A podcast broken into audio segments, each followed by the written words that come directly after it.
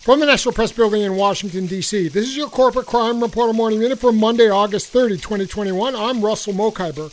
A group of West Virginia political activists has launched an effort to replace Senator Joe Manchin and his political machine.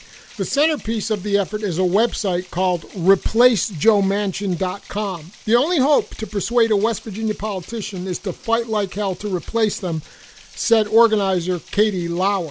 Manchin's network of corporate lawyers, financiers, coal and gas executives, lobbyists, and party bosses will not be defeated in one election or in one race. This is a guy who has weekly check in calls with Exxon. It took a generation for his machine to rise to power. It may take a generation for us to replace it. The threat we must build must be fearless, homegrown, and permanent. For the Corporate Crime Reporter, I'm Russell Mokhiber.